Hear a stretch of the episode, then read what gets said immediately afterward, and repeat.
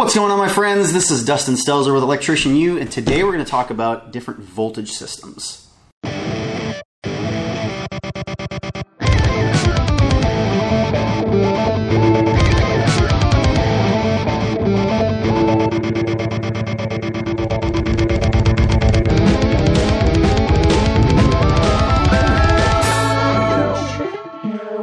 All right, so when I was an apprentice, I always wondered like what is the whole 120, 240, 208, 277 like how do all of these numbers matter and, where do we get them from?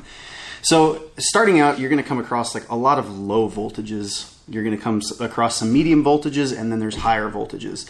Now, as electricians, we call them low, medium and high or we say line voltage, but really high voltage is talking about like 500,000 volts. And as an electrician, you're never going to come across that stuff. So, just for what we run into in the field, typically we're talking about stuff under 1,000 volts, usually above 50 volts. Unless you're talking about low voltage systems, you know, we're talking like 5 volts, 10 volts, 15 volts, 24 volts, stuff like that. So, let's start out with the really low voltage stuff. Um, you're going to come across probably 5 volts and 10 volts, maybe 15 volts DC.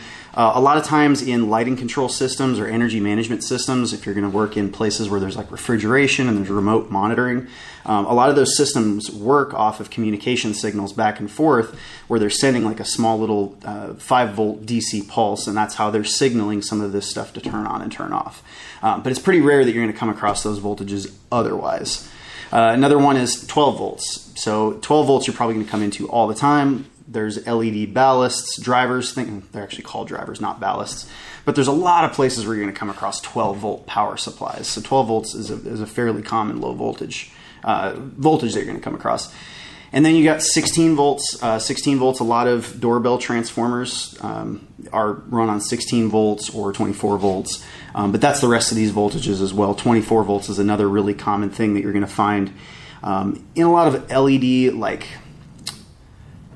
strip lighting um, because you run these like LED tape, you run these strips over a really long distance. 24 volts can actually just push a lot further down the line without there being a voltage drop, and you don't have that dimming effect. So you're going to run into a lot of that in those kind of environments. Um, 24 volts, you're probably going to run into a lot in um, equipment and like you know large cabinets where you're running machinery a lot of times we'll bring uh, 240 volts or 120 volts in and then convert it down to 24 volts and run all of these small little signaling things. So it's kind of like putting a panel into something that's only 24 volts. It's like something you can pull a lot of power and distribute it to a lot of other little things.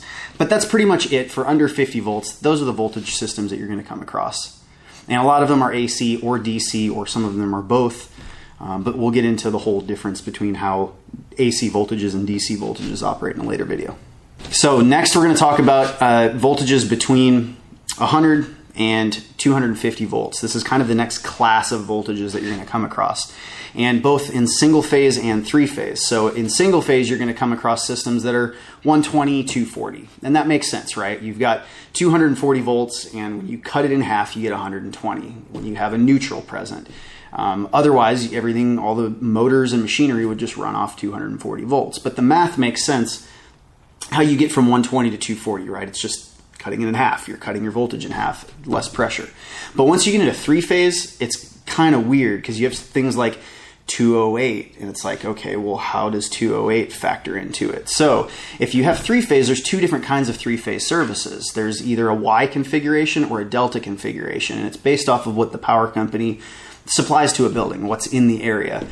Sometimes in different factories and different buildings, you're going to have motors that require a little bit more torque. And so they're going to need a, a delta service rather than a Y or something that has like a whole bunch of lighting loads specifically. It's going to do better on a Y configuration because you're going to have a neutral with it as well. So there's reasons why, and again, I'm not going to get into all that crazy stuff in this video, but I just want to break down how these voltages are derived and what they mean. So when you hear 240 and 208, kind of the same thing. Really, 240 just means that you're working with a delta configuration. The transformer that's provided is in a delta wiring configuration. And that just means that each one of the coils inside, or each one of the windings inside of that thing are run end to end. In a Y configuration, the centers of every single one of those coils meet up. So because they're wired in that configuration, you just get a different voltage out of it when you run incoming power outcoming or outgoing power is, slightly different. So um, just know that if you're ever wiring a place and all of the specs call for 240 volt stuff and you're reading nameplates on equipment, it's all 240, 240, 240, and you realize that your service is 208, you need to say something. You need to address that and figure that out because that equipment is usually rated within 5 or, or 10% of its value. So if you overdrive or underdrive those motors, you're going to burn them up over time.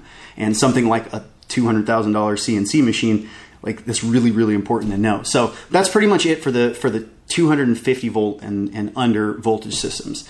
Now we get into a little bit higher voltage. This is a lot more dangerous stuff, um, but you're talking 277 to 600 volts. So 277 is very similar to 120 in a, in a lower voltage situation. It's where there is a hot and a neutral. They're just at a lot higher potential.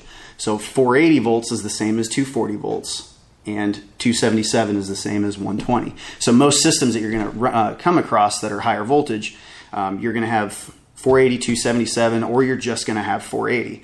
There is one other voltage class above that, and that's 340, 347 and 600 volts. So same thing, 347 is just hot to neutral. It's just a really, really super powerful uh, amount of power. And then the 600 is the line to line, where hot to hot. Uh, but that's pretty much it. That's that's the voltages. Um, I'm going to go on the, the blackboard or the whiteboard over here and sit and kind of do some calculations so that you understand like how you're deriving. You know, some services will have 240 and 208 and get 120, and like understanding how all that works. I'm going to actually break that down for you. All right, so let's look at uh, different windings for different transformers and sit and break down how these different voltages come out.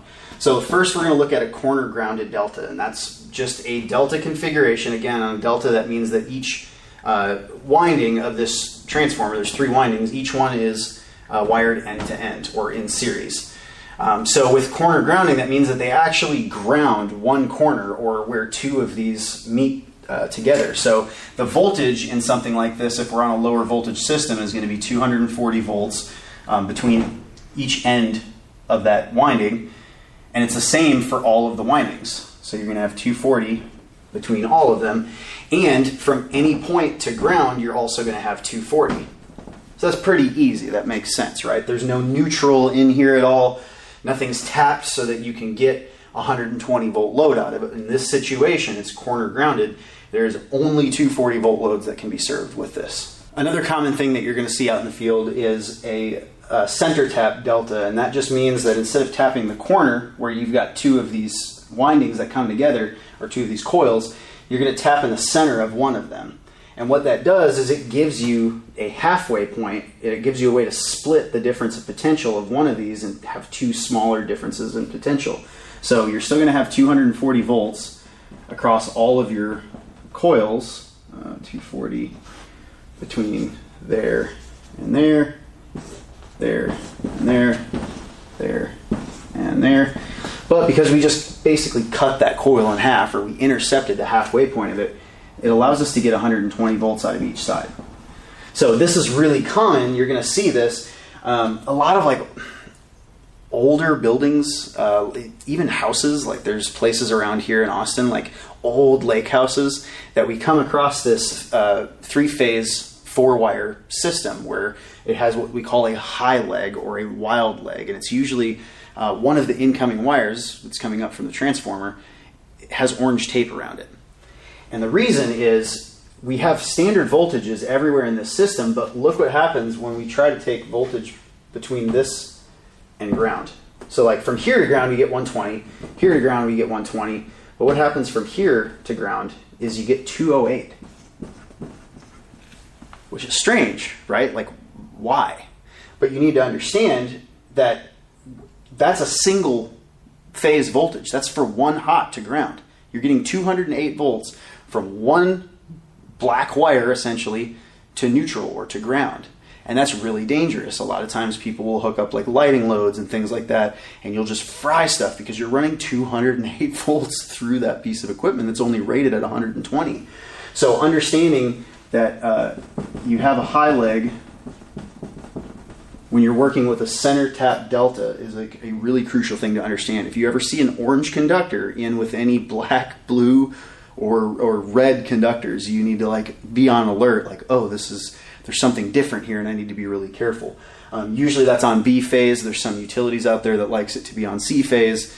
Um, but but again, just understand what it is. It's, it's super dangerous. So the math behind how that works and why that works, there's a number that I've talked about before, and it's the square root of 3 or 1.732.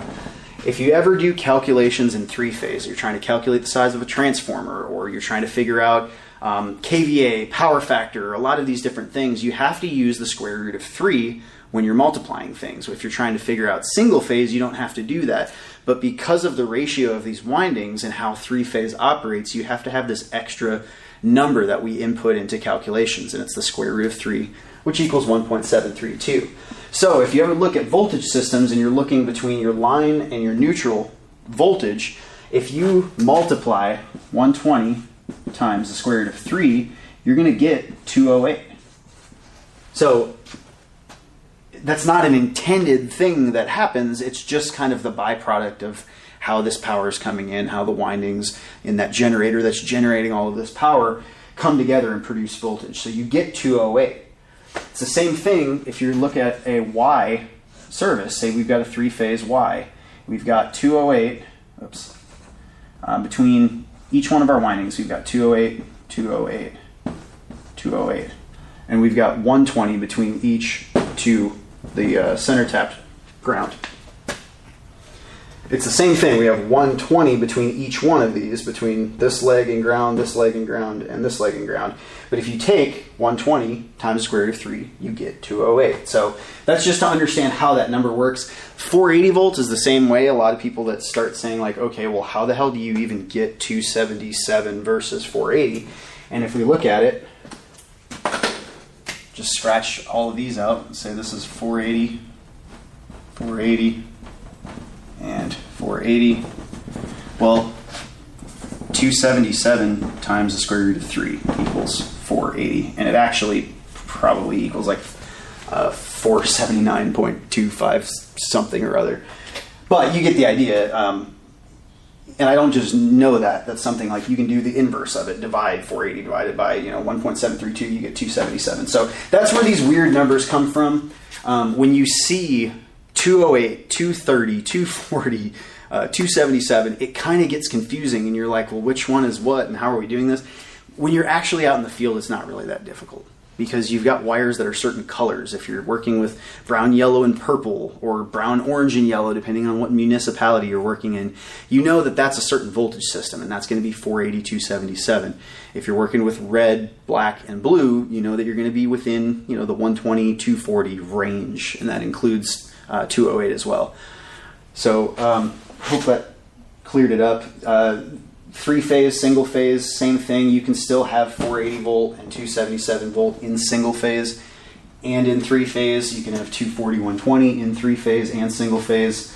All right, I hope that helps. Uh, let me know if you guys have any other questions. Um, if you have like very specific things that you want to know, or if you want me to cover something a little bit better, um, leave a comment below. I love you, crazy fuckers, and I will see you in the next one.